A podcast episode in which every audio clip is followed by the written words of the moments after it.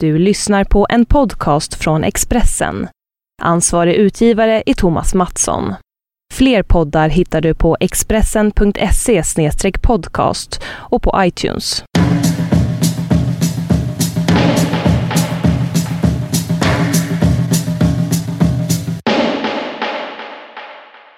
Hej! Hej! Indien, är du med mig? Ja. Det här är så otroligt... Uh, vet du vad det här känns som lite grann? Ett avsnitt Ja. av Kobra. Är inte det typiskt... Um, det är så typiskt Kobra tycker jag att vi har liksom en va- helt vanlig kulturpodd som mycket handlar om olika saker. Sen helt plötsligt så är det så här, idag är det special Precis. från Indien Likheter och, och olikheter. Eller hur? Det skulle kunna absolut, vara. Det är en viss estetik att vara så international. Men det, som, det som är är att jag är i Ja, Indien precis. och du är Precis. i eh, USA, i LA närmare bestämt. Och jag är närmare bestämt i södra Indien i eh, delstaten, Ja, ja, ja, Tamil ja, ja, ja. om någon bryr sig. Och jag är närmare bestämt i Beverly Hills 90210. Är du? Mm. Gud, vad intressant. Och vandrar i Donnas fotspår. Ja, precis. Precis. Jag vill veta hur det gick till. Varför blev hon överviktig när hon var så smal? Skoja! Det var jätteopassande det skämtet. Okej. Eh, men jag är här, det är väldigt speciellt. Du Eh. kommer få veta, veta allt om det. Ja, jag vill veta allt. Berätta. Ja, vad ska jag börja? Vad gör Det du där? Är, ja, men jag är här eh, för att det är februari dels och sen så men för att min kille är pappaledig och för att jag skriver ett manus. Och då kan jag lika gärna vara här. Det är till Mm. min serie jag ska spela in och den handlar liksom om en juicebar. Så det är också väldigt så här, bra juice-research just här faktiskt. Eh, det, det är otroligt kan tänka mig lifestyle att det här. Alltså det är otroligt liksom...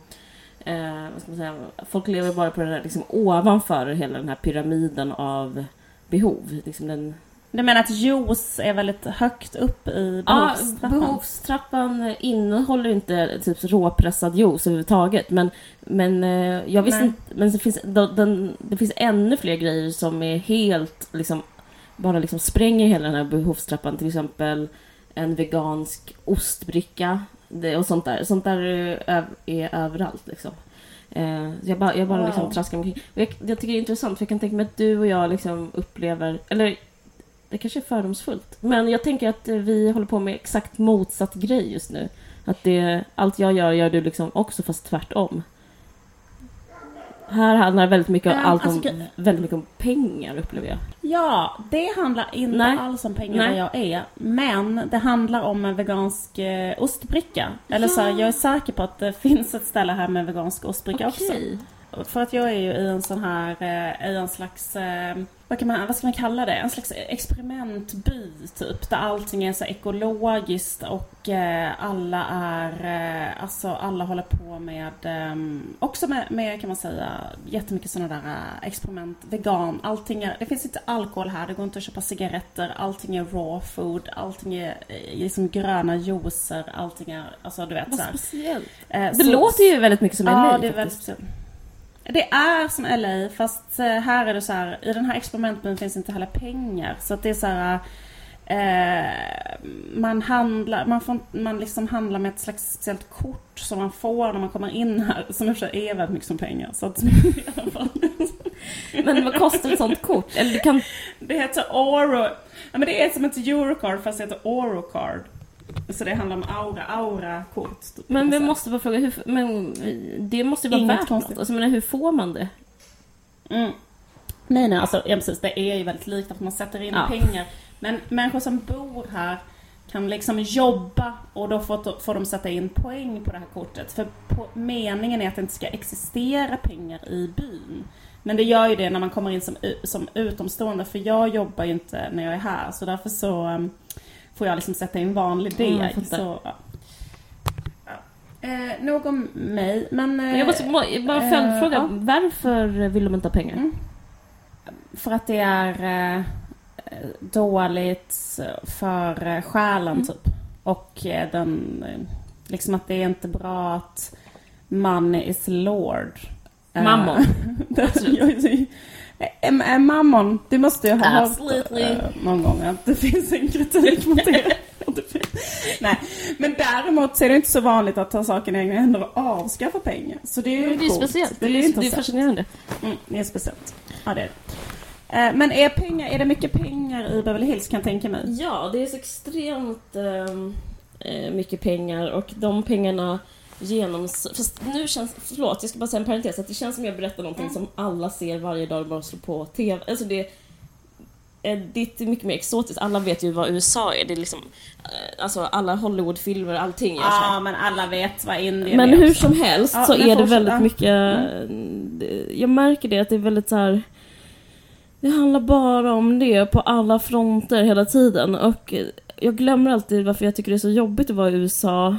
Eh, Men det har jag berättat om innan när jag var i New York och du, vet, du kan typ, typ dra min rant nu men det är typ för att jag blir rasifierad här och jag blir inte det i Sverige. Ja. Och det är så skönt att slippa vara Ja. det. Eh, Och jag känner, Blir du inte alls Alltså jag blev det lite men eh, det är inte som att jag blir det. Jag har liksom så himla andra mer, starka liksom, kapital i Sverige som är så här. Du vet, mitt erotiska kapital i Sverige. Ah. Ska jag? Mitt kulturella kapital och liksom massa andra saker som gör att jag get around så himla mycket i Sverige. Men här så, Ja. så um, kan inte jag liksom flasha mina andra kapital så att min så här eh, färg eh, hudfärg eller mitt utseende blir... liksom, jag har en dotter ju, ja, det vet alla trogna lyssnare. Och eh, det är speciellt för att hon föddes eh, Ja. som... Alltså det, om, jag hade, om det här hade varit en så indianhistoria så hade du liksom gjort en... Ja, jag vet inte, det, det hade berättats i åratal för att jag födde en vit dotter liksom. Och hon är helt blåögd, du har ju träffat henne. Ja. Eh, och är supervit, så Mm. det känns som hela tiden jag eh, har stulit ett barn. Och eh, alla tittar på mig som att jag är en nanny, för vi är totalt olika jag och min dotter. Hon har så här jättestora blåa ögon och så här jättevit hy. Och eh, det får mig att känna eh, superempati med de som står där bakom och diskar. För att jag umgås bara med folk här. Jag tror det är väldigt lätt hänt att, att man flyttar hit så bara kommer man in i en slags lugnt och då, då, då blir det liksom väldigt lätt att så här, man eh, börjar eh, vara på så här, väldigt dyra ställen och ja du vet. Eh, och då så, och alla som är på dyra ställen är vita och jag är typ den enda som ser ut som de som lagar mat och diskar och plockar och det, ja, det, det, det är väldigt påtagligt hela, hela tiden. Så, och det är Kommer det bli som den där, eh, eh. Påhittade historien att så här, romer har stulit ett barn. kommer det vara sån... eh, Kommer det bli sån nyhetshistoria om dig och din, din, din dotter kanske? Ja men Kommer du ihåg den kanske. historien? Att de hade hittat en vit, ett vitt barn bland romer så var det som en sån Nej. konstig vandringssägen att de hade stulit det barnet. Det var ju bara deras eget barn så var det så här. Men gud, vad ofräscht. Ja, men det kom-. Ja, men jag märker typ så här, igår var vi på Barney som är så här, typ, de, det ligger uppe i Beverly Hills, utsikt över hela, liksom, allt, ja, det är liksom dyraste stället i världen i stort sett eh, att handla på. Det är som, det är som NK, men eh, Mm. men det är liksom, och sen så sitter så här jättemycket så här vinade, plastikopererade 65-åriga tanter och liksom bara grinar och älskar eh, mitt barn men typ behandlar mig som skit. Alltså för de är fulla, de sitter i baren när vi är där och äter lunch. Och ehm, så de liksom, eh, de, de, de skiter i liksom hur de är mot mig. För att de kan, för att de liksom orkar inte, för att de är ändå fulla. Men de är såhär You're so adorable, you're so adorable! Och sen så håller jag bara henne som att hon inte har med mig att göra. Det är väldigt speciellt. Hon är extremt adorable kan jag säga till äh, lyssnarna. Det är hon. Men det tycker jag är speciellt med henne Eh. här. Att liksom, ja. Men, fast det, nu Ja. spred jag det negativa. Jag har det helt underbart här. Det är liksom, jag vet inte hur det var med dig, men jag upplever att hela ens liv, eller mitt liv, har handlat om en strävan att åka till ett ställe med pool och palmer. Eh, alltså som barn så är det, också kanske som vuxen, men så är det så här bilden av lycka är typ Los Angeles. För att jag tänker typ eller, eller Hawaii också eh, har den liksom. Att man bara, Mimmi och Musse eh, har en, Mi- Mimmi har en rosett på sig och är i Hawaii. Det är typ eh, eh, lycka i liksom dens mest renaste Ja. form. Alltså den här, så här Disney eh, värme och palmer och, och så. Det är väldigt speciellt för det är så här. Det är liksom som att Mimmi... Det, det är som, som att Mimmi och Musse på semester på ett liksom härligt sätt. Att allt så är gott, allt är ljust, allt är pastelligt och liksom bara massa ah. kändisar och bara massa sol liksom. Det är väldigt... Eh, ah. Det är som 1984 eh, och så bara får man det. Det är, väldigt, det är väldigt speciellt. Måste man eh, åka bil överallt? Man åker bil överallt. Eh, det är också så, det är också alltså så typ, som det var på 80-talet, att det var, vad är problemet med bil? Alltså sån stämning är det att så här, of course, mm. man åker bil överallt, liksom ingenting, alltså miljöfrågan, allt är bara så borta och allt är bara glassigt liksom. Det är väldigt speciellt. Ja. Uh, och det känns som att jag äntligen får uppleva min dröm av att så här, vara ett sånt poolparadis. Liksom. Och palmparadis. Mm. Ja. Uh, men det, jag är också, jag tror att vi är på mm. liknande Jag har också varit på massa så här pool och palmparadis här. Alltså för att det finns pooler här också då med palmer runt omkring och sådär. Men det är sådana pooler ja. som man inte betalar, ja, precis, man betalar med, med, en slags hippiepengar som ingen förstår det funkar. Um, och så är det mycket så här, uh, en ayurvedisk läkare säger någonting tydligen om um, Eh, känner till ayurvedisk läkekonst? Eh, ja, eller i alla fall ayurvedisk konst om du förstår vad jag menar. Alltså jag känner, jag känner till att det finns som en teori. det är liksom en sån slags eh, parallell läkekonst som är så här, eh, den är väldigt tilltalande för det är så här, det finns bara tre Ja, man kan vara tre typer. Alltså man kan, man kan vara tre typer, så det är så här, precis som man gillar, på samma sätt som man kan gilla det är, det är väldigt så här hanterbart, alla teorier där det bara är så här, du kan vara typ ett stjärntecken eller du kan vara en, en du kan vara vinter, vår, sommar, höst i färganalys och så vidare. Och här är det så här, du kan vara tjock, trög eller, eller en smal. En sak med den att den är väldigt offensiv mot mig. För den är så här, det finns en som är, om du är mörkhårig, typ är du också tjock eller något sånt där. Eller hur är det? Det är ayurvedisk. Nej, men, jag, jag, jag kan inte det så jätteväl, men det är typ så, en är tjock, en är smal och en är typ arg. Men är det inte att den smala är blond More och den mörkhåriga är tjock? Uh, jag, jag, tror inte det, men jag vet inte. Men jag, tvivlar på det, för den är ändå utformad uh, för i, liksom sen tusentals år i Indien, så då tror jag att de bara har haft uh, liksom men det, det, kan vara offensivt på det sättet att den tjocka också är trög. Ja, just det. Den tjocka är trög. Det tycker jag, ja. Mm. det, tycker jag är offensivt. Um, ja, det är offensivt, absolut. Jag, jag, tror att jag är den, ehm, den uh, som är kaffa eller kappa eller okay. sådär. Uh, heter den. Ja. Uh, men då är det typ så här, då ska jag kanske äta varm frukost. Alltså det finns sådana liksom idéer. Ja. Ja men det har man ju stött på i sitt du... liv att folk som man känner sagt så här, men jag är den typen så jag kan bara, jag ska bara äta mungbönor. Det tycker jag liksom Precis. händer då och då. Absolut. Och det händer här. ja, det är bara det där det, där det händer. det händer bara här hela tiden. Men min bror var hos en ayurvedisk ja. läkare och han sa till honom, för då frågade Jag tror vi kommer få mail på det här med ordet läkare, men absolut, absolut, ja. Jag tror vi kommer få mail från människor som är arga för att jag uttalar det här sanskritordet fel, att så här funkar inte ayurveda och så vidare. Men Nej. om ni vill veta hur det ayurveda är på riktigt så kan ni googla det, annars kan ni fortsätta lyssna. Nej okej, absolut, Nej, säg. Precis. Ja, min bror han frågade, han fick olika tips ja. då. Typ så ät varm frukost kanske. Du är typiskt en sån som ska kanske äta varm frukost eller du ska inte äta torkad frukt till exempel. Alltså vet sådana där äh, idéer. Okay. Och sen så frågade han, är det ett problem att äh, för mig med liksom alkohol och cigaretter och så? Alltså han sa ju det utifrån att känna så här, jag är ju en sån person som kanske röker och dricker lite för mm. Och då sa den här läkaren, nej nej du behöver inte sluta röka. Det, alltså du kan röka.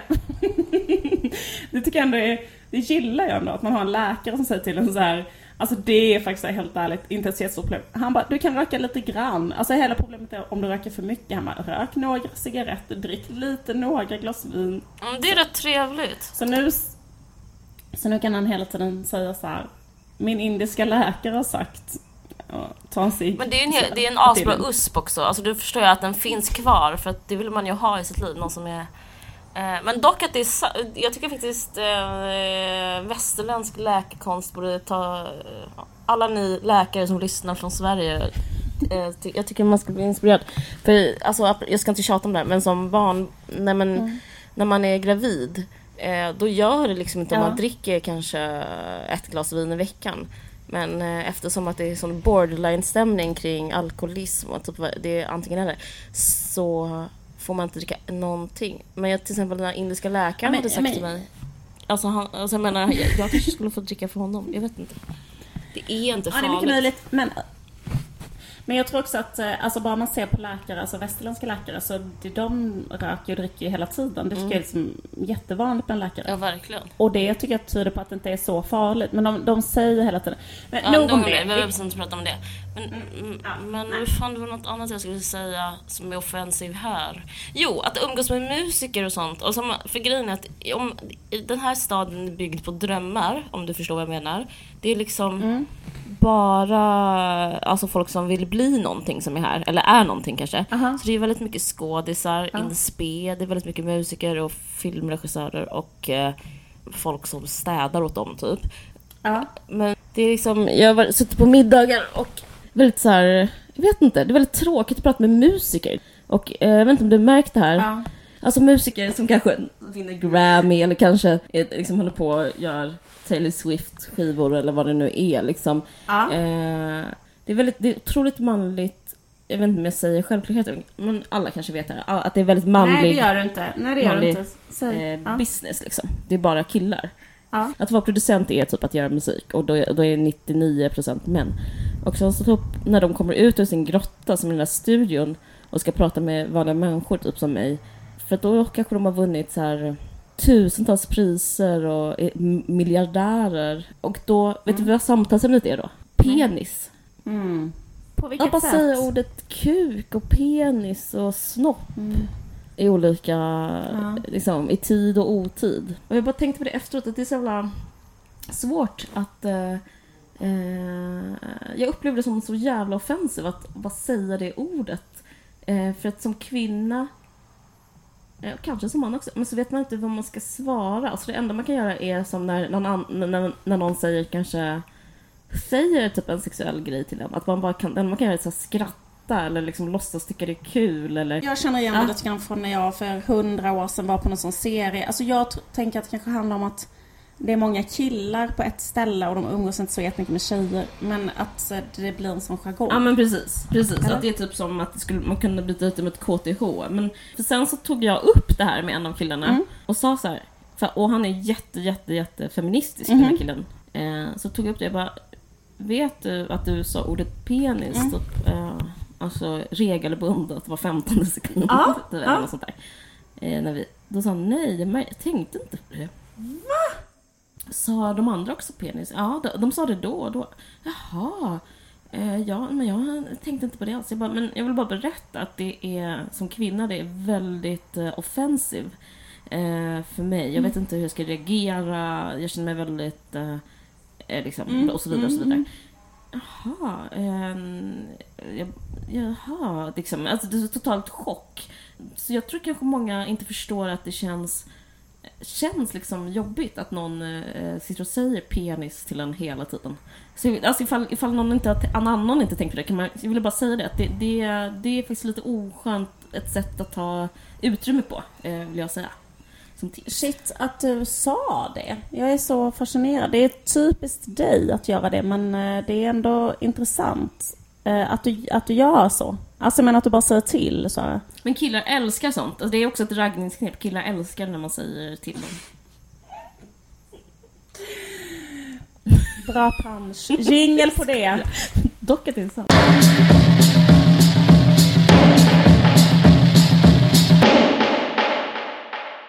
Ska vi inte bara säga det? För det tycker jag är så intressant att för dig är det här på morgonen ja. och för mig är det här på kvällen. För mig är klockan tio i tio på kvällen.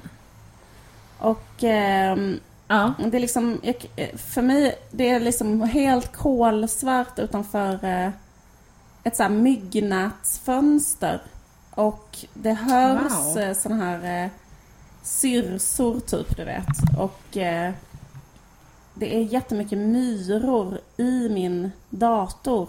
För att eh, de har liksom eh, tagit sig in där på något sätt och byggt ett bo. Och jag har försökt liksom få bort dem men det kryper ändå upp hela tiden myror I din dator? Ja. mellan tangenterna. Det är så himla typ, eller så här, det är en sån grej i tropiska länder att det finns så jävla mycket myror. Alltså typ att man kan inte lägga en macka ifrån sig typ två sekunder för då är den uppäten av termiter typ. Sån stämning är det. Mm. Ehm, Den stämningen. Men, eh, men tycker du om det? ehm, alltså jag tycker jättemycket om Indien men eh, det är ju... eh, jo men alltså absolut, men det är som en vanesak. Det tar så tid att ta, sätta sig in. Alltså att eh, det är lite jobbigt tycker jag att Ja. lära mig nya saker. Det tycker jag alltid. Men, men eh, eller att komma in i något nytt liksom. Du menar hindi? Exakt, det var så jävla jobbigt att lära mig hindi. Ehm, nej men jag har Ja. tänkt, det, Äh, det är bra att du kommit in i det. jag har tänkt på, tre, på några saker som jag tänkte dela med poddlyssnarna som Mm. tips. Man kommer liksom alltid Mm. på saker när man reser och eh, liksom eh, konfronteras med nya grejer. Nu ska jag ge det här tipset som en sak som jag Ja. konfronterats med sen jag kom till Indien som jag inte kände till. Att det finns en sak som heter karma-yoga. Vet du vad det är? Jag hör dig dåligt. Mm. Sitt, rör du dig mycket? Eh, nej, jag sitter helt stilla. Mm. Jag gör, jag gör karma-yoga nu. Så det är kanske är därför du hör dåligt. När du frågar så här, rör du mig det mycket? Så är det för att jag är en sån gordisk knut på min kropp. Nej, jag skojar bara. Nej men vet du att man skulle kunna säga att jag gör karma-yoga nu. För vet du vad karma-yoga är? Det är det här som är tipset. Nej. Karma-yoga är bara att, att göra helt vanliga saker. Att fast man gör det med liksom, alltså därför att yoga, vanlig yoga, det är alltså fysisk Ja. yoga, hatta-yoga heter ju det. Det Okej. gör, det är att eh, där får man liksom eh, de fördelarna som, som yogan genererar. De tar man ju bara del av själv. Alltså typ mer smidighet och man mår bra och sådär när man gör yoga liksom.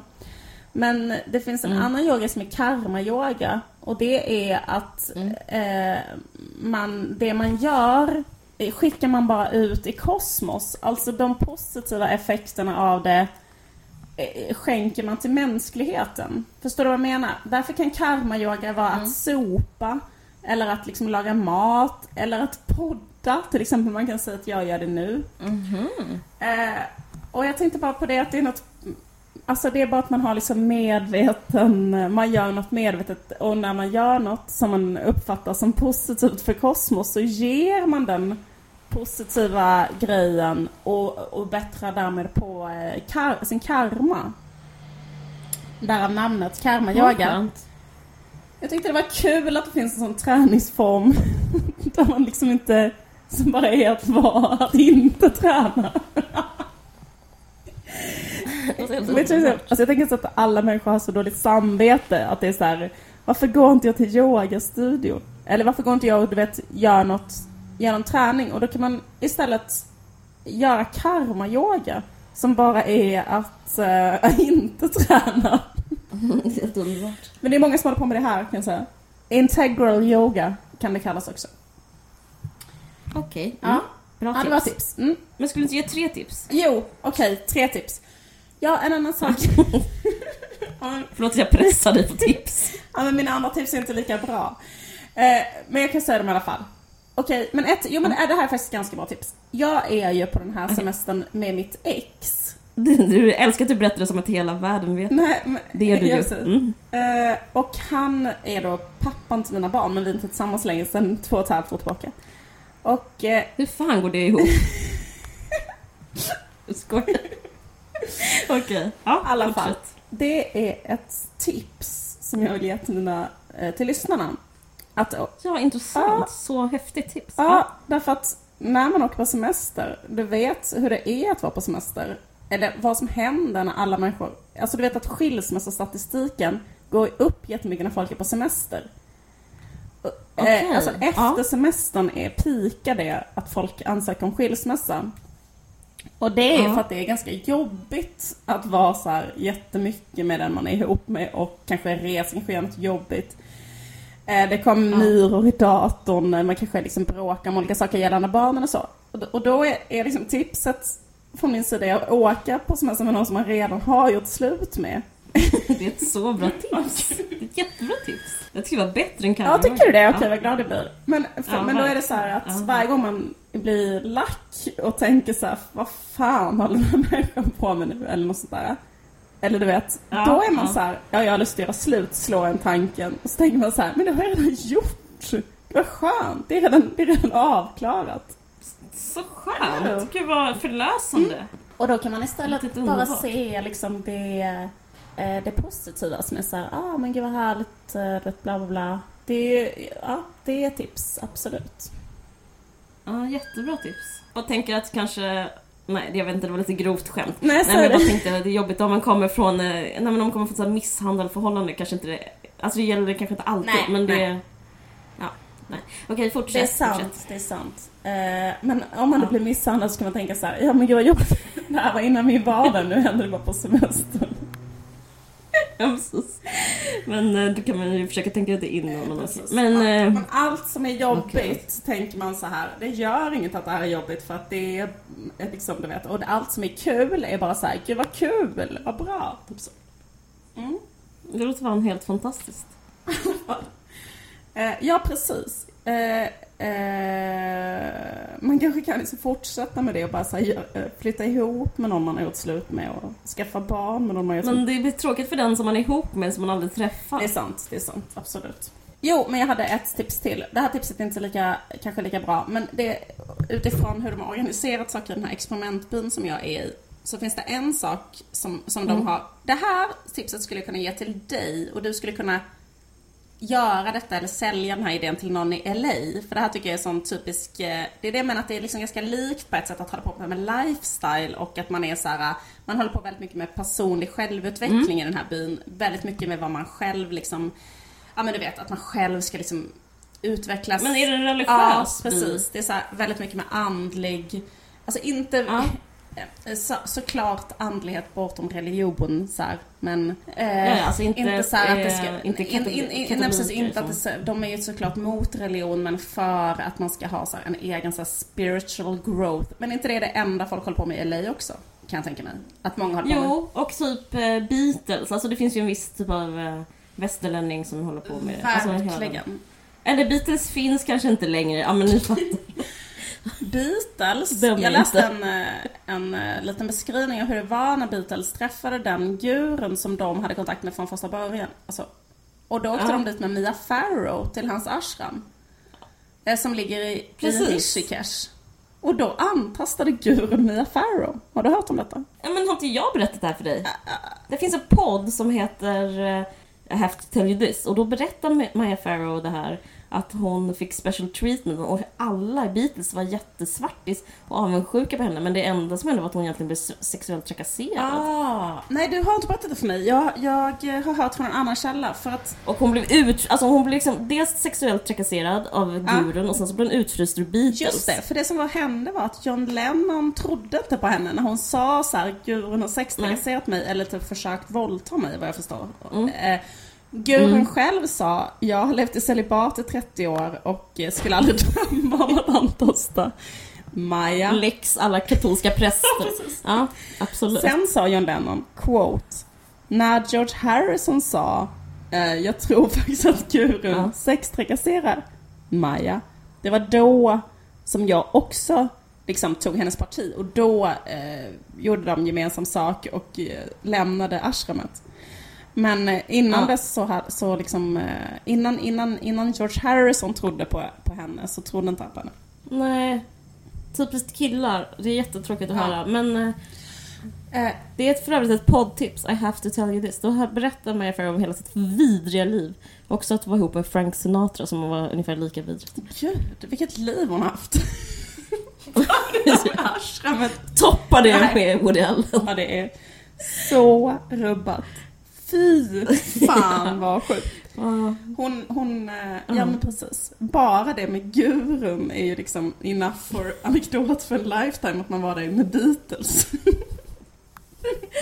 Ja, och sen så blir hennes kille ihop med hennes dotter. Ja, Ja. Och sen adopterade hon typ 30 barn. Ja. Men, Skit Ja. i det. Men, Ja, men okej, det skulle vara ett jättebra om? poddtips. Du skulle säga men jag något. skulle säga någonting och det var att...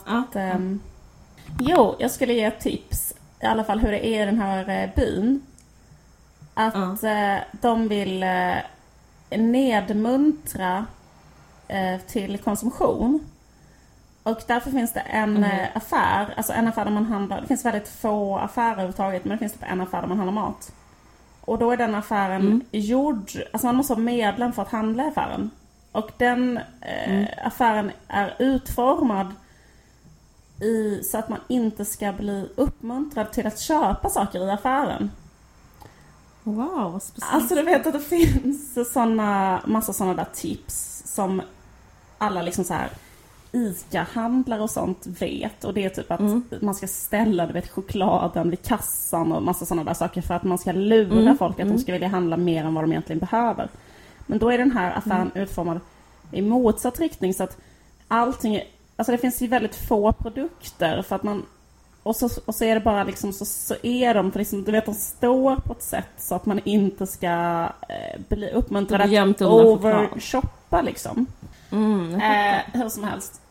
Men det tycker jag låter som en... Eh, skulle inte det kunna vara en grej som skulle kunna funka i LA? Eller hur? Typ såhär att man har en exklusiv medlemsaffär där det inte är konsumism. Skulle inte det kunna vara, eller hur? Jo, jo verkligen. Men, men ändå liksom skulle de tjäna pengar på det för att Ah, ja, det, det måste liksom eh, vara lönsamt. Alltså ja, det skulle kunna Man vara kunna ha liksom en som exklusiv liksom- klubb där sådana människor som Susan Sarandon skulle handla där och sådana människor. Du vet sådana liksom Ja, Angelina, precis. deras, ba, deras eh, nanny skulle handla där. Eller du vet, deras anställda. Ja, precis. Och det skulle kunna bli en Ah, grej. verkligen. Typ en kommersiell kedja med antikommersiella affärer där så jättemedvetna människor inte handlar så Handla mycket. saker som de inte Ja, såg. Precis. Ja. Men, nej men verkligen, det skulle kunna typ att man kanske handlar en skrubbborste som, man liksom, som är så här i en mörk påse som var svindyr. Just det, Något sånt. absolut. Att man, eller man kanske köper trälådor som är helt insnickrade.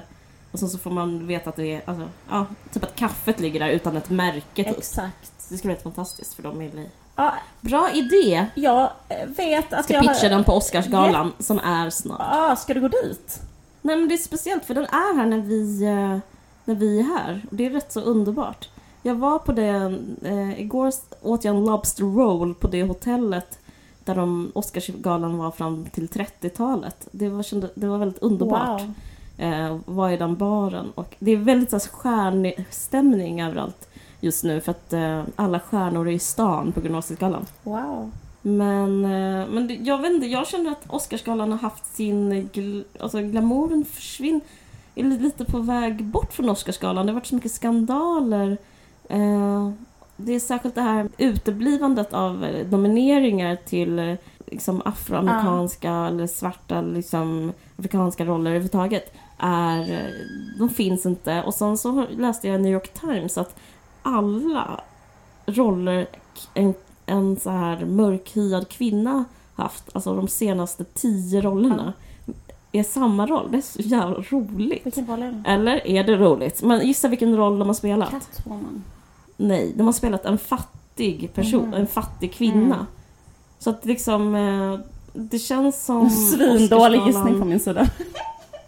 Den var jättedålig, men eh, du mer, ja, det, det är Det är inte min Men starkaste gren. Jag har faktiskt, jag tror aldrig jag kollat på Oscarsgalan. Jag är liksom helt ointresserad. Men jag, jag vet att du är intresserad. Men för mig hade jag Men aldrig... jag älskar film liksom. ja. Jo men jag gillar det också men jag, vet inte. Ja. Ja, nej, men jag, och jag älskar faktiskt eh, filmstjärnor. Det, det är fan livet tycker jag. Men, men just nu känns det, har jag, det, det som man har, det finns en sunkigt lager över alltihopa. Det här med att, eh, att, all, att bara ge roller, liksom huvudroller som är komplexa och liksom till vita personer och alla eh, som inte är vita ska få då spela fattiga. Och sen så premieras det av Oscarsgalan och då vinner Alltså det blir som en samverkan som är jävligt destruktiv för att motverka rasism, tycker Ja. jag. Tycker jag. Det är ju så. Eh, och därför är det svårt att tycka att allt är så underbart. Men jag undrar om det har det jag pratade om innan, att så här, kreativa eller så entertainer-människor, att de, att de är så ointellektuella. De kanske inte ens känner till att det är fel. Jag vet inte. Jag bara tänker på Leonardo DiCaprio som är så här, han kanske är den kändaste i Mm. världen. Och han är så osmart. Alltså det enda han tänker på är ju tigrar. Han håller på så här och eh, vurmar för eh, djurens rätt. Det, det är typ, om man är kändis är det typ den enda, enda politiska frågan man håller på med. Liksom att tänka på olika så utrotnings, utrotningshotade tigrar. Ja. Och, det är mycket vanligare än att tänka så här, eh, nu ska inte jag ge en roll till en vit eh, anorektiker utan, nu, utan det ska ge, personen ska se lite annorlunda ut. Men det är liksom någonting med just skådis så tänker jag att det är något annat än att vara intellektuell. Alltså de, jag vet inte, Mm. de, de, de, de opererar med en eh, kreativitet som inte har så mycket att göra med egentligen den typen av sådär, liksom lite sådär kritiska, analytiska förmåga. Utan de behöver mer vara så här hängivna. Det är något helt annat de jobbar med. Mm. Så, så inte Mm. alls för att De jobbar med vibb jättemycket. Exakt, och- inte för att säga att det är, någonting är sämre eller bättre men det känns verkligen som det är två Nej, helt nej. olika grejer. Men det är, ja för så Ja, är det nästan alltid tycker jag med skådisar. Att de är Jag vet, jag intresserade tycker av det börjar slå tigrar. över. Jag börjar liksom, det känns, det börjar kännas tri- Alltså förstår Ja. du? Man kan inte bara Nej men vad fan, det är, inte, liksom, det är ju film. några de i den där juryn som inte tänker på det liksom. Så de borde ju verkligen skärpa sig. Jag vet. Men du... De borde ja, verkligen skärpa sig. Absolut. Men så är det här. Eh, och, men den är på söndag och då kommer jag vara här. Gud vad kul. Ja, gör det. Roligt. Roligt att du har en lobster Tycker du verkligen det på Jag tycker det är kul för jag är glad för din skull. För jag vet att du, skulle, du kommer tycka att det är så kul.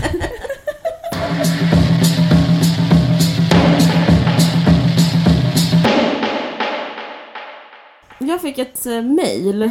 Det är så kul att få um, lyssnings, lyssnarmail. Och nu fick jag ett mail som var så här, en som sa att, att hen inte ville bli, tju- att tyckte 24 verkar vara så dålig ålder att vara. Alltså hon ville veta hur det var för oss när vi var 24, eller hur? Eller? Ja men precis. Eh, för att hon har en känsla av att vara 24 sög. Och det värsta, det värsta är Det- att den känslan är helt korrekt. Alltså om jag själv... Ja men precis, och det svarade jag också. Jag bara, men det är sant, det, bara, det sög att vara 24. Kan du, eh, har du, kan du återkalla, eller vet du exakt vad du gjorde när du var Ja. 24? Ja, berätta. Ja. Berätta, sen kan jag berätta hur, vad jag gjorde. Ja, jag ska inte... Jag ska berätta hur det var att fylla 24. Mm. Det var då juli 2004. Och då fick jag en känsla av att min oskuld var förlorad.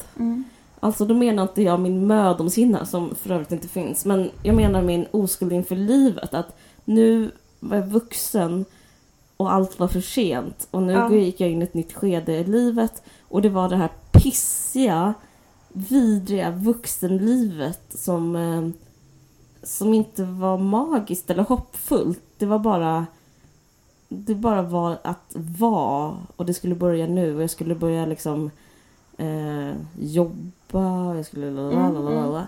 Men så skulle det vara. Jag kände den pressen att det var nu det började. Men verkligheten för mig såg ut så här. Jag var hemlös, Nej, men nästan. Jag hade ingenstans att bo och jag bodde på olika ställen i Stockholm och eh, eh, hade jättetveksamma relationer eh, och hade inga pengar. Eh, jag, jag hade inget studielån. Alltså allt bara var så jobbigt. Jag hade verkligen noll, noll pengar. Och sen så åkte jag till Chile med min pappa. Eh, Han typ bjöd dig måste han ha gjort då ju. Han, Ja, min pappa Ja, bjöd mig till Chile för att min släkt kommer därifrån och jag hade träffat dem innan. Och där såg jag liksom världen, jag, hoppas inte min pappa lyssnar på det här, men han håller med Mm. mig. Han är liksom, han är, eh, snabb historia om honom att han är politisk flykting från Chile eh, som kom till Sverige på 70-talet efter kuppen och hatar Chile för att det var en vidrig så här, militärdiktatur med så här, katolska eh, och höger och allting sånt där. Skitsamma. Eh, Pinochet. Hela den grejen. Han kände sig sviken i landet. Och, och han ville göra revolution på 60-talet på grund av att det var så jävla klass, stort klassamhälle. Så kom vi dit. Och så var det så jävla vidrigt. Vi kom till ett, en mest smoggiga stad, Santiago. Allting bara låg. Jag såg aldrig himlen. Det var vinter där. Jag åkte från så här, en sommar i Sverige in i en vinter på alla nivåer. Eh, jag såg så här kåkstäder. Eh, min kusin hade begått självmord för att han var homosexuell. Gud. Alltså det var bara liksom... Eh, jag hade en privatchaufför fast samtidigt som jag inte hade några pengar. Vi åkte upp i Anderna i en, liksom, i en Mercedes. Jag så, så genom den så såg jag liksom hur, de, hur så här indianer levde där. Men det var så jävla... Eller hur bönder, eller vad man ska kalla det, levde där. Eh, och sen så åkte jag hem och sen så typ eh, hade jag jättedålig kärleksrelation, eller flera. Och så visste jag inte alls vad jag skulle göra med mitt liv. Till slut flyttade jag faktiskt till Malmö och sen så började vi umgås igen. Men eh, det var liksom... Jag tror inte du och jag hade särskilt mycket, kontakt om det, året Men, faktiskt. ja, okej, men för jag trodde att det var så här att när jag var 24 började vi umgås igen. När du var 22. För att när jag var 24 Ja. Då flyttade jag tillbaka till Malmö från att inte ha bott i Malmö. Alltså, eller, eller jag hade aldrig bott i Malmö innan. Jag flyttade till Malmö Ja. helt enkelt när jag var 24. Eh, Mm, ja. Och bodde i ett kollektiv som du kanske minns. Absolut. För då tror jag att du bodde i Lund typ, nej? Nej, Ja, jag du bodde, bodde i Malmö. Men sen flyttade jag till Stockholm. Och sen flyttade du tillbaka pengar. igen. Men precis. ja, jag höll på så Just jättemycket det, fram och exakt. tillbaka. Men jag tror att du och jag började umgås igen. För lyssnare som inte tycker detta är så, som inte har detta bara som ett rinnande vatten i huvudet. så eh, gick vi på samma gymnasium och sen var det några år vi inte umgicks. Men sen upplevde jag, att- sen så tror jag att det var så att när jag flyttade tillbaka till Malmö från att ha bott så här, då hade jag varit i Mexiko. Ja. Och så kom jag tillbaka från Mexiko. Och då umgicks, började vi umgås igen. Igen. Då gick jag juristlinjen. Sen hoppade jag av den och flyttade till Stockholm och gick på konstskola. Just det.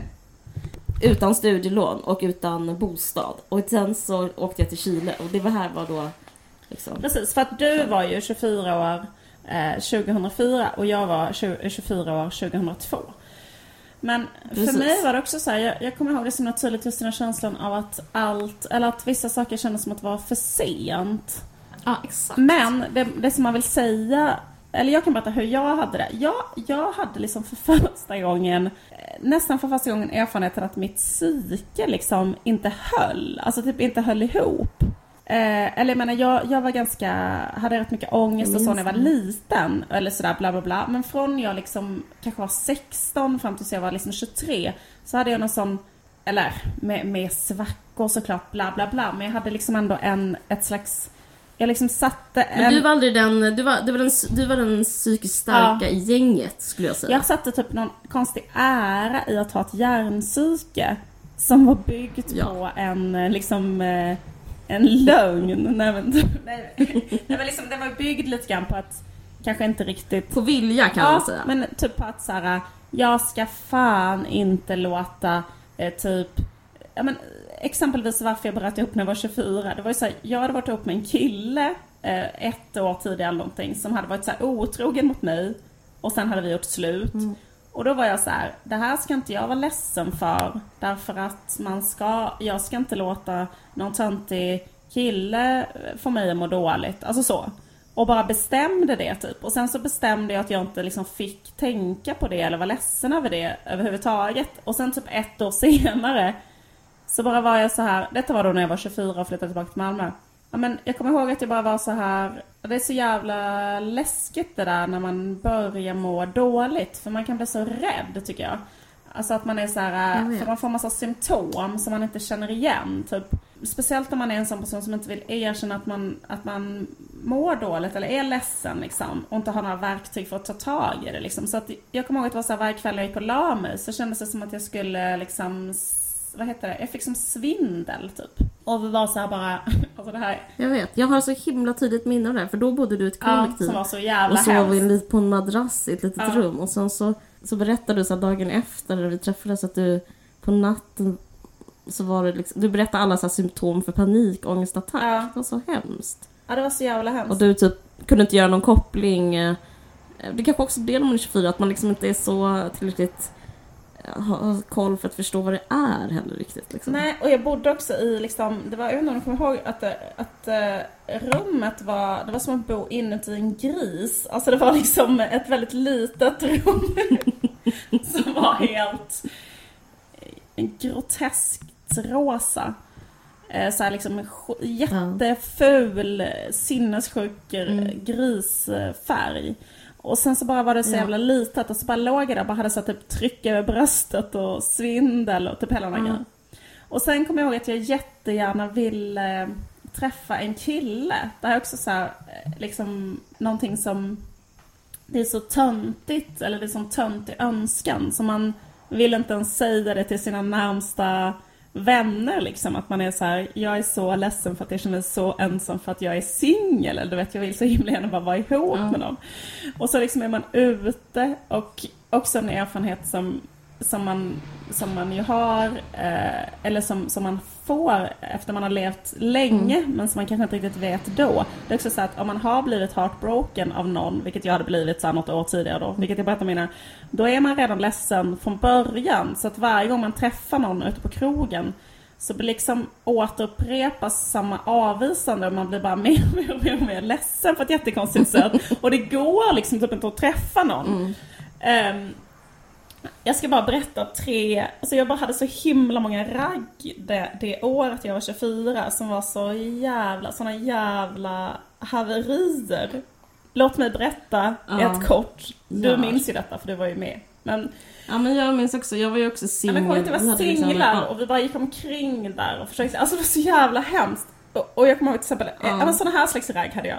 Det var typ en, jag vill, så, tänk dig då att man vill jättegärna träffa någon och är så, här, så himla ledsen och sur och bara står och är ledsen och sur på ett disco så att ingen liksom så typ Mm. dansade det fram någon konstig så här, popkille med så här lång lugg till mig.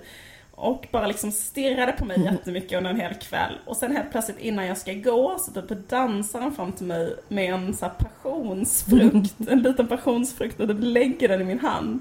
Och sen säger han så här. "Eh, Jag vill att du och jag ska träffas imorgon klockan 10 typ på glassfabriken. Lokalfik i Malmö. Jag minns det här, jag vet exakt vem det här är. Ja det är jättekul. sen går jag dit, glad i hågen. Typ tänker så här.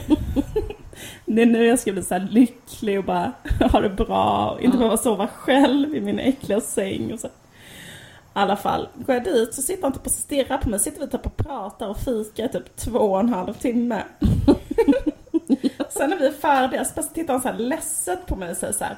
Jag har en flickvän i USA.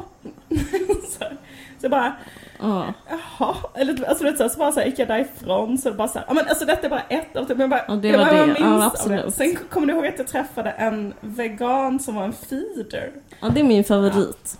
Men det är en lång kedja av sådana, att man vaknar på morgonen. Eller vegan eller feeder, vad ska vi kalla honom? Han... Han matade mig med veganmat, vi är jättestora. jag har liksom aldrig blivit så itryckt Mätt. så stora lass av veganmat. Det är fan det sjukaste jag varit med om. Jag bara fick så mycket såna lass med så wraps med sötsur sås. och så här kakor och han var bara hela tiden så här vakna bara, vill jag ha frukost? Ja, men han var ju sjuksköterska, han var så omvårdande liksom i sin personlighet. Och nu låter ju det här Eller hur? bra, men det var också för att maskera någon sån total liksom aspis Eller förlåt, jag ska inte säga sådana ord. För jag, jag ber om ursäkt för jag kränker olika grupper så här hela tiden.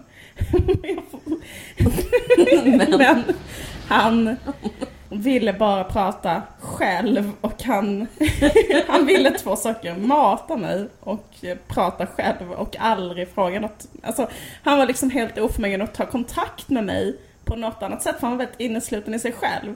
Så han kunde liksom inte kommunicera ut. Ja. Det enda sättet han kommunicerade ut var att Men jag vill att lyssnarna ska förstå vad som hände. Alltså, ni träffades och sen sa han vi ska gå på, ut, vi ska gå på Ja. picknick. Eller hur? Ja. Och sen så var du också jätteglad i hågen och gick dit. Då dukar han upp en sån här rut- rödvit duk eh, i typ Folkets park med liksom den ena läckerheten efter den andra. Men det, det var att det bara var det. Det var liksom bara rätt efter rätt efter rätt efter Och sen var det rätt. så här, varför äter du Ja. inte mer? Varför äter du inte mer? Och så... så...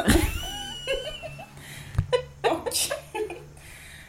Oh, Jag kommer ihåg det som mitt eget minne. Det var jätteroligt. Ja, jag kommer ihåg att Ja. jag hade en sån grej att jag bara satt och eh, Alltså jag bara brast i gråt. Eh, Så här offent, alltså för att jag var så ledsen. Jag var så jävla ledsen hela tiden så att jag var typ Jag kommer ihåg att jag typ gick där eh, vid, vid eh, den här kyrkogården vid Gustav Adolfs torg, den här konstiga kyrkogården. Och var tvungen att, jag sk- var på Gustav Ja. Adolfs torg så var jag tvungen att gå in, gå inom på kyrkogården och bara så att man var bölar för jag var liksom så jävla ledsen. Ja, så är det att vara 24. Eh, Men en annan Mm. sak med att vara 24 är också att man inte fattar hur het man är. Eller det, jag var också singel. Alltså jag har aldrig fått så lite ragg. Alltså jag har aldrig fått så lite ragg som när jag var 24. Jag fick svin, jag fick svin mycket ragg det året. Nej fan, jag var 22, förlåt. Ja. Jag tar tillbaka. Man är helt het som 20-åring. Okej, bra Vid svar. 24 har man tappat det totalt. Nej jag skojar bara. Ja. Men jag tycker det är konstigt att nu, är jag är 38 nu, får jag jättemycket ragg. Förlåt, jag ska inte skryta. Men, men grejen att, nej. Men jag tror det är på grund av ditt kändisskap. Ja, Förlåt. fast varför är det så då i Indien, Caroline?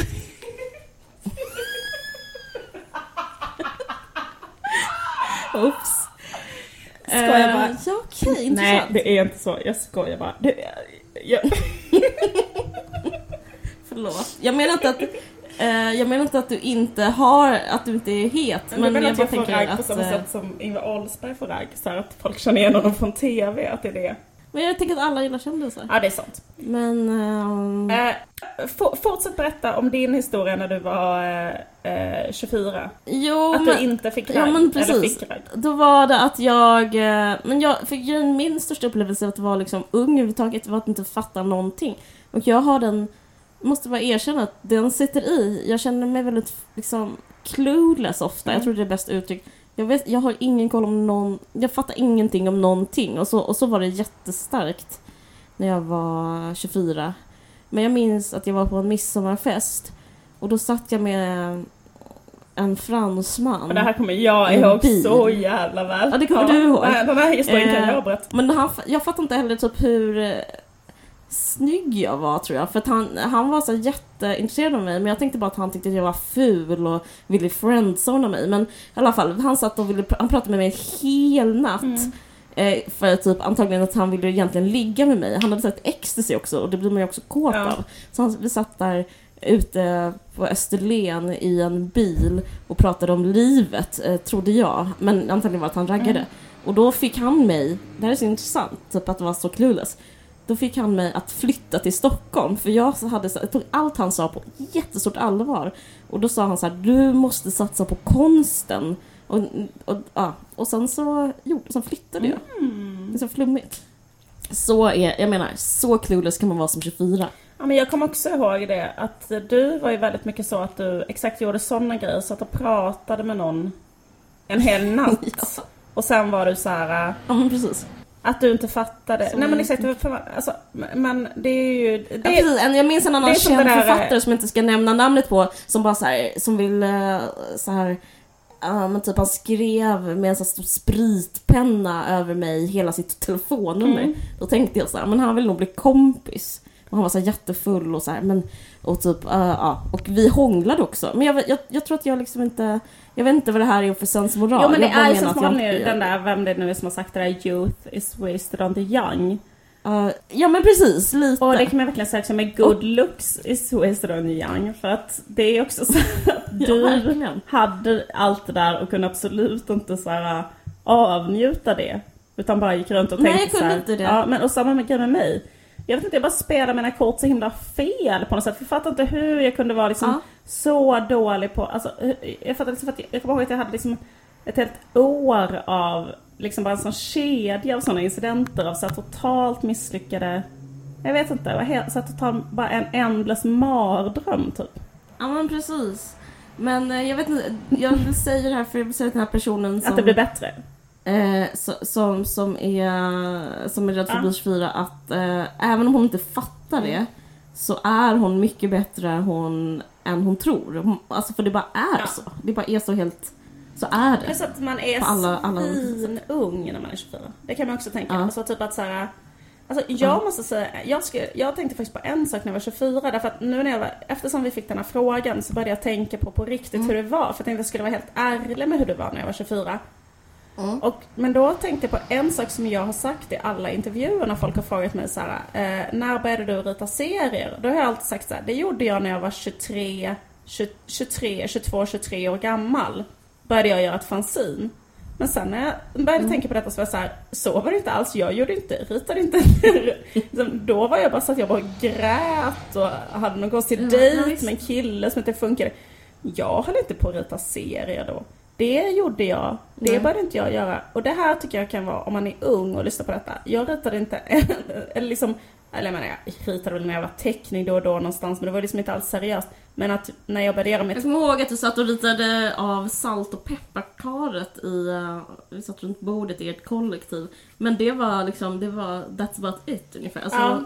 Du ritade, du hade inte en serieproduktion alls Nej, precis. Då. Men för det tycker jag är ganska intressant också att så här, man kan vara liksom, för jag började då, om jag räknar ut det här rätt, så började jag när jag var 25 år. Och det är nog ganska, alltså att göra mm. själva, att veta att innan dess visste inte jag liksom alls här, vad jag var bra på, eh, vad jag skulle göra, hur jag skulle uttrycka mig. Alltså inte på minsta sätt. Alltså, eh, så det kan man också tänka att man har alltid, eh, man, det, det kan hända liksom, det ska man aldrig det ska man aldrig tänka att det är för sent. Att, eller du vet sådär, eller nu är jag för gammal, eller nu måste jag göra det eller så.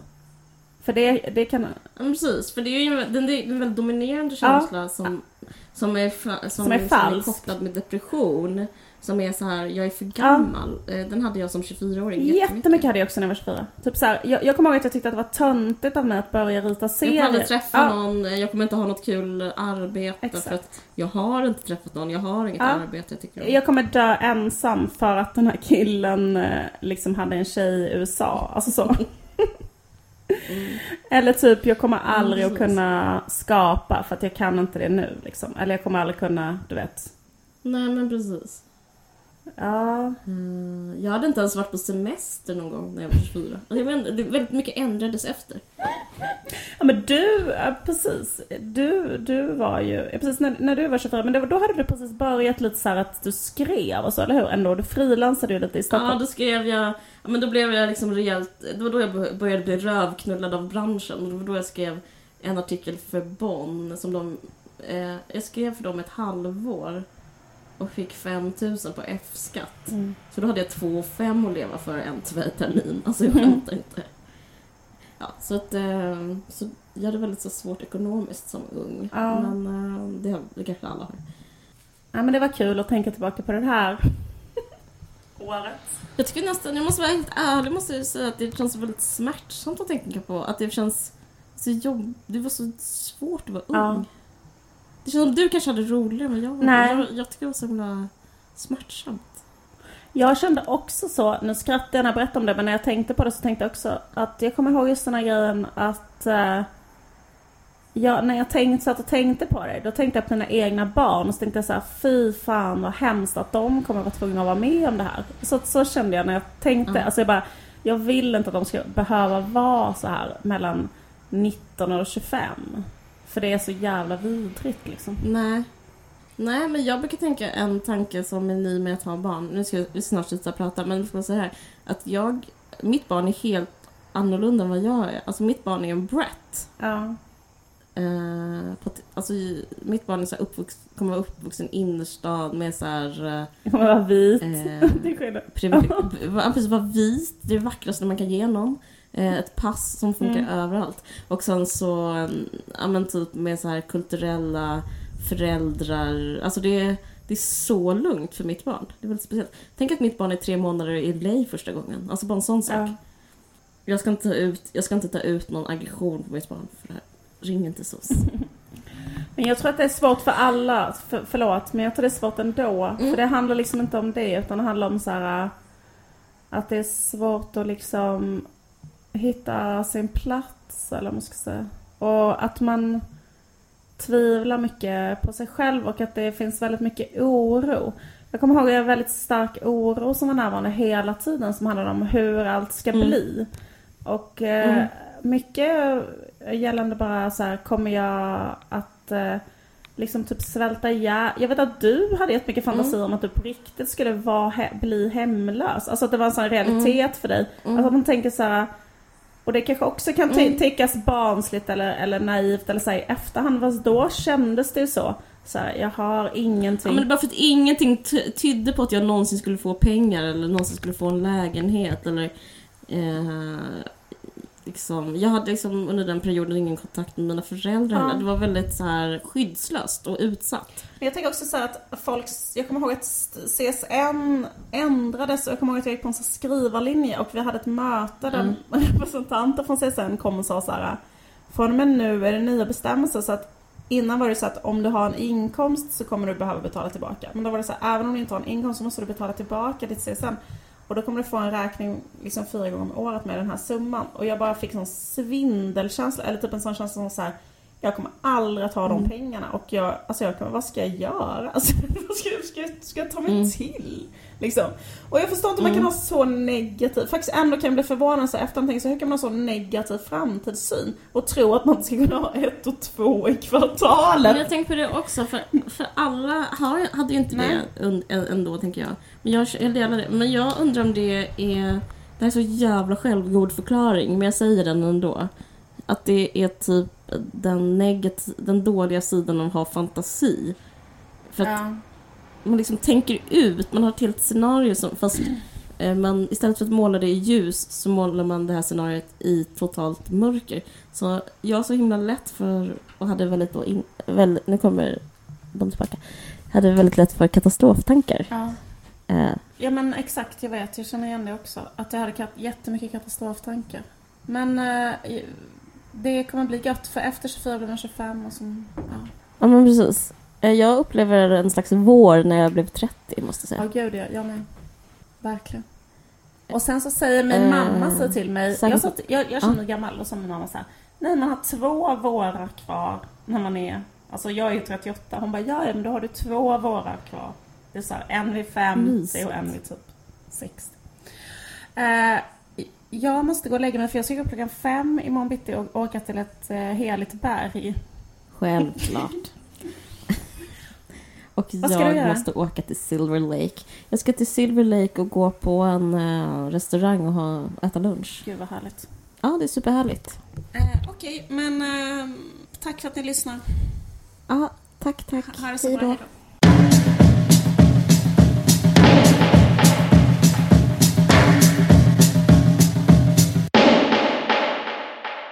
Du har lyssnat på en podcast från Expressen. Ansvarig utgivare är Thomas Mattsson. Fler poddar hittar du på expressen.se podcast och på iTunes.